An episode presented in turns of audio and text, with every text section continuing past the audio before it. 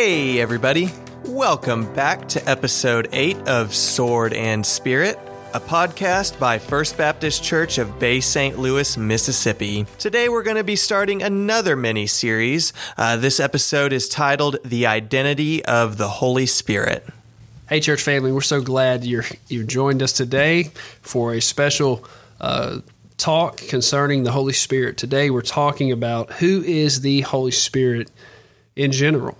And so, our next episode, we'll talk about the implications of the Holy Spirit. But today, we're talking about the identity of the Holy Spirit. So, I'm here with uh, our associate pastor, Dustin Pierce, and RJ Osborne producing our podcast. Man, it's been a long time since we've done this, guys. Uh, what, what's taken place since the last time we met? Oh man, tons of things. We've had Go Day, and we have our new evangelism uh, plan that we're going through, and oh man, just all kinds of things that we've been rolling out the carpet for. Yeah, our, our church is excited about reaching people and the enthusiasm to uh, really pray and seek God's heart uh, and His help and helping us to take the hope of the gospel to our city. So, if we're deficient in any theology, if we're deficient in any part of the Godhead today, you know, I believe that it is concerning the Holy Spirit. That's where we're limited, and it's maybe that we we don't understand, or or sometimes we don't even know how to relate to to Him. And you know, while we don't have the answers of why that is, especially in Baptist circles, we we do know that God's Word has a lot to say concerning uh, the Holy Spirit. But just as we, as you maybe riding down the road in your car, uh, or as you're maybe sitting. Um, on your back porch, listen to this episode, uh, I want to just ask you if you can just simply say a simple prayer to the Lord right now. Just say, God, would you show me something new and accurate concerning your Holy Spirit? Um, and I think God will honor that. You know, the Holy Spirit, He's not a force. Uh, we, many people in our church staff and in our church, love Star Wars right? We do we have any Mandalorian fans out there? What about you, Dustin? Have you watched Mandalorian? Oh yeah, yeah. Yeah. You can't can't beat that classic western, almost Yeah. western esque. Yeah, it's really Genre. well, really well done, and I think it's what 16 more days to the the next season comes out, so that's fun. It's a nice, clean thing for your family to watch so far. Uh, but you know, the Holy Spirit is not a force like in Star Wars. It's not. He's not an it. He's a person.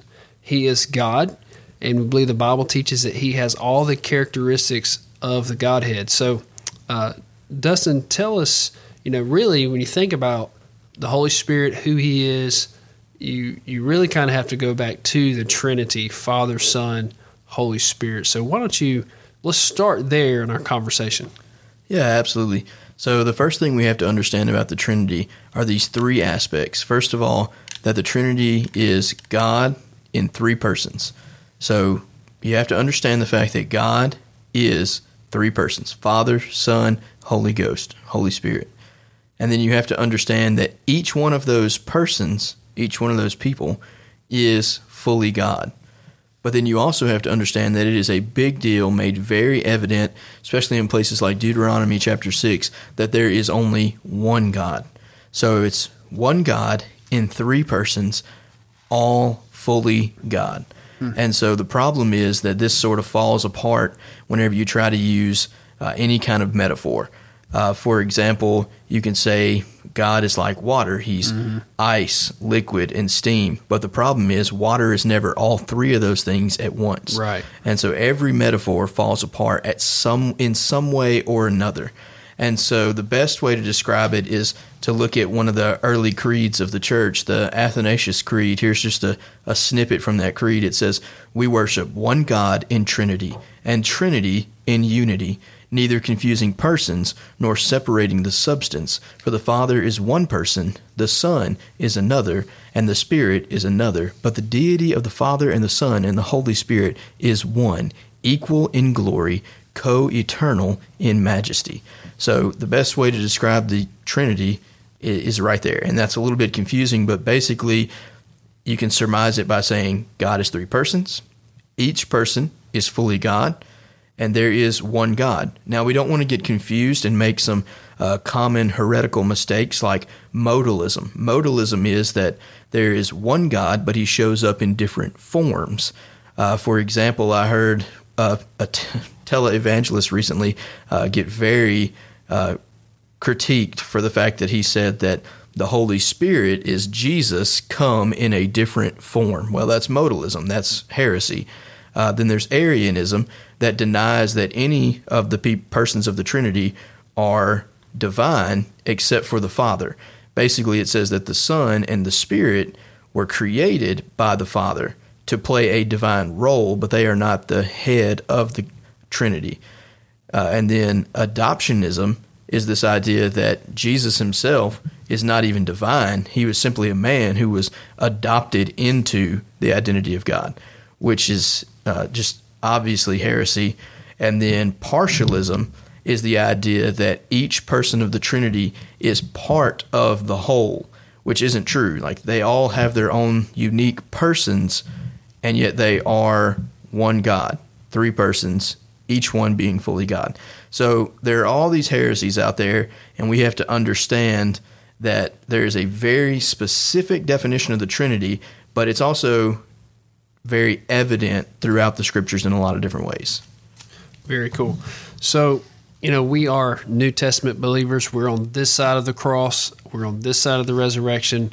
Uh, the Holy Spirit has come at Pentecost. But all of the truth about the Holy Spirit that we have in the Old Testament, all of that still applies. And so I, I don't want to jump ahead too far, but uh, to help us go way back. Uh, many people think, uh, I think they just assume that the Holy Spirit uh, just shows up in the Book of Acts, and it's it's like okay, now this is how God's working through the Holy Spirit. But uh, what does the Bible teach about the history of the Holy Spirit? Oh yeah, absolutely. So all the way back to the creation, you see God whenever He makes man, He says, "Let us make man in our own image," and so you know that the Holy Spirit is involved in creation from that point on. And in fact, uh, next week, whenever we talk about the role of the Holy Spirit, I'm going to, to delve in that a little bit further and how the Holy Spirit is involved even in creation.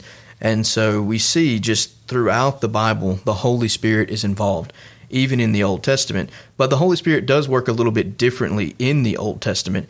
In fact, uh, we see that the Holy Spirit in the Old Testament almost has this transferable nature.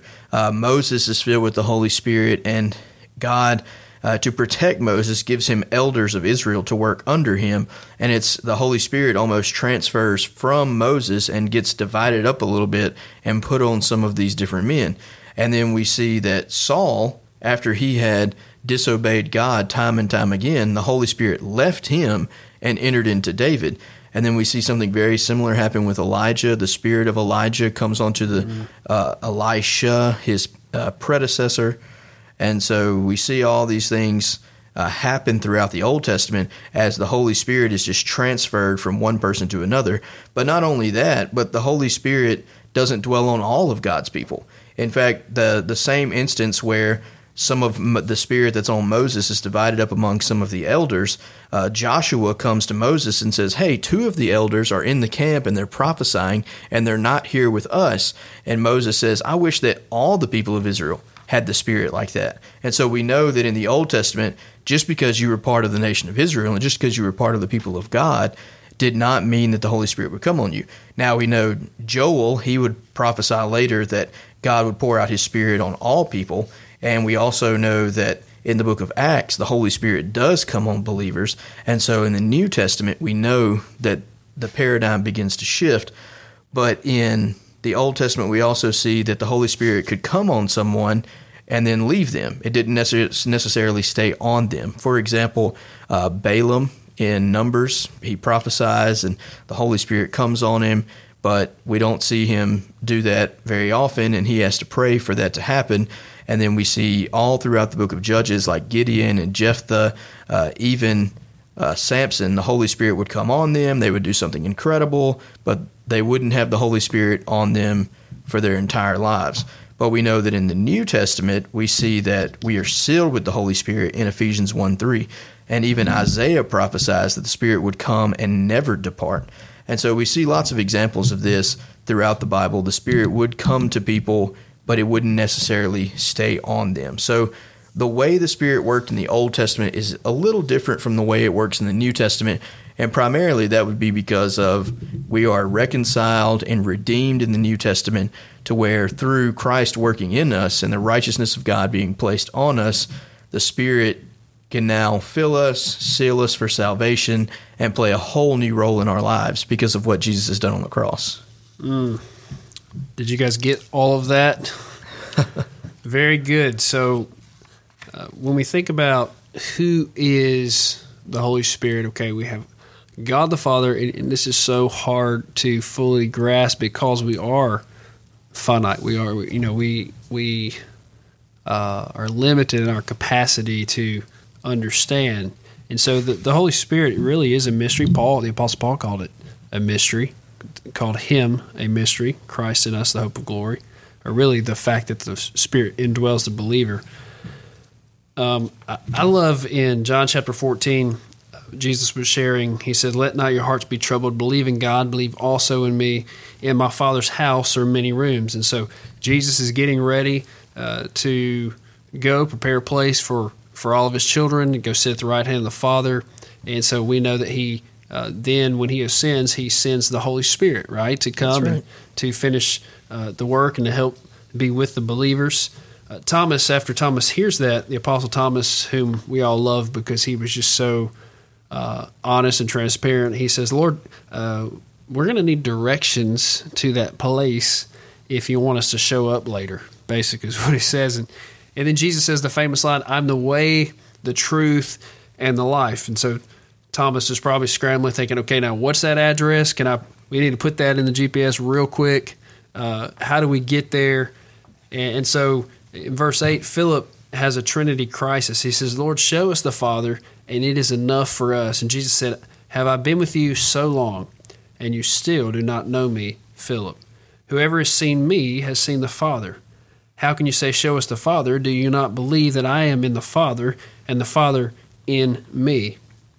The words I say to you, I do not speak on my own authority, but the Father who dwells in me does his work. And so uh, then he follows that up. Jesus talks about the Father, talks about himself that he and the Father are one, including the Holy Spirit, and then he talks about uh, the Holy Spirit will be in you, which he uses future tense because at that point the Holy Spirit had not come to dwell inside of them yet. And so we'll get into the next episode about all that that means in our life. Uh, but if we're we're not careful when we think about the Holy Spirit, we'll start, especially in our Bible Belt mentality, we'll start thinking especially you hear all the music on the radio. You you you know our we're so me centered in our culture. We'll start to think, even reading the latest Christian books at Lifeway or wherever, that the Holy Spirit exists for us, and that's just not true. That that's not biblical. Um, the Holy Spirit's doing a lot more things besides helping believers. You know, helping us. We are not the center of the universe. Uh, Jesus is, and so uh, Dustin, why don't you uh, let's finish up talking about you know exactly who is the Holy Spirit? Yeah, absolutely. So as you were saying, now we do know that the Holy Spirit is our personal connection to the Trinity. That in our postmodern world, that experientialism has become a big deal, mm-hmm. and the uh, the Holy Spirit is how we experience God in our lives. But at the same time, we need to understand, like you were saying, that the Holy Spirit is not just here for us, that the Holy Spirit is God or the Holy Spirit is divine. And so throughout the Bible, we see places where the Holy Spirit is used interchangeably with God. For example, in Acts chapter 5, uh, with Ananias and Sapphira, uh, Peter says that they have lied to God, but he also says that they have lied to the Holy Spirit.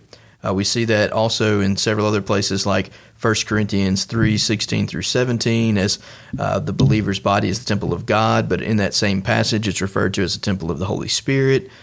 Uh, throughout the Bible, the Holy Spirit is given some attributes of God. Uh, for example, in 1 Corinthians 2 10 through 11, it seems as if uh, the Holy Spirit is being referred to as omniscient, just like how God is omniscient. No one can know the thoughts of the Father uh, except the Holy Spirit. in Luke chapter 1, verse 35, we see that the Holy Spirit has power of the Most High. They're used synonymously. Uh, in Hebrews 9:14, we see that the Holy Spirit is eternal. So we see all these attributes of God, how the Holy Spirit is used interchangeably with God, and how sometimes the Holy Spirit is involved in the works of God, like creation, or in Titus 3:5, uh, the Holy Spirit is uh, what God used to renew us. Uh, the giving of Scripture in 2 Timothy 3:16, it says that you know God, the Scripture is God breathed but literally we see again in 2 peter 1.21 that the prophets were carried along by the spirit. So the spirit and god are doing the same work in inspiring scripture. So throughout the bible the attributes of god he's used interchangeably with god the works of god. And let's not forget that he's mentioned inter i mean he's mentioned alongside the other parts of the trinity or not parts of the trinity persons of the trinity uh, all throughout the bible. For example uh, in the Great Commission, baptizing them in the name of the Father, Son, and the Holy Spirit. I mean, just you can look at Ephesians, and in multiple passages, Paul will start getting excited and he'll throw out all these characteristics of God and then Jesus and then the Holy Spirit, just one after the other, so that he's used along with the other persons of the Trinity. And then he also is a person, he has personality. In the Greek, uh, the word for spirit is usually used with a neuter uh, article, except whenever it's referring to the Holy Spirit. Then a masculine article is used in reference to the Holy Spirit, which is a big deal because it tells us he's a person and that it's not an it, it's a it's a he. That we see also that alongside the rest of the Trinity that they're used interchangeably in the same passage you were talking about earlier when uh, Jesus is saying that the Spirit will come in his place. That shows personhood, presence of the Holy Spirit, that he is an actual person and not just some force out in the world.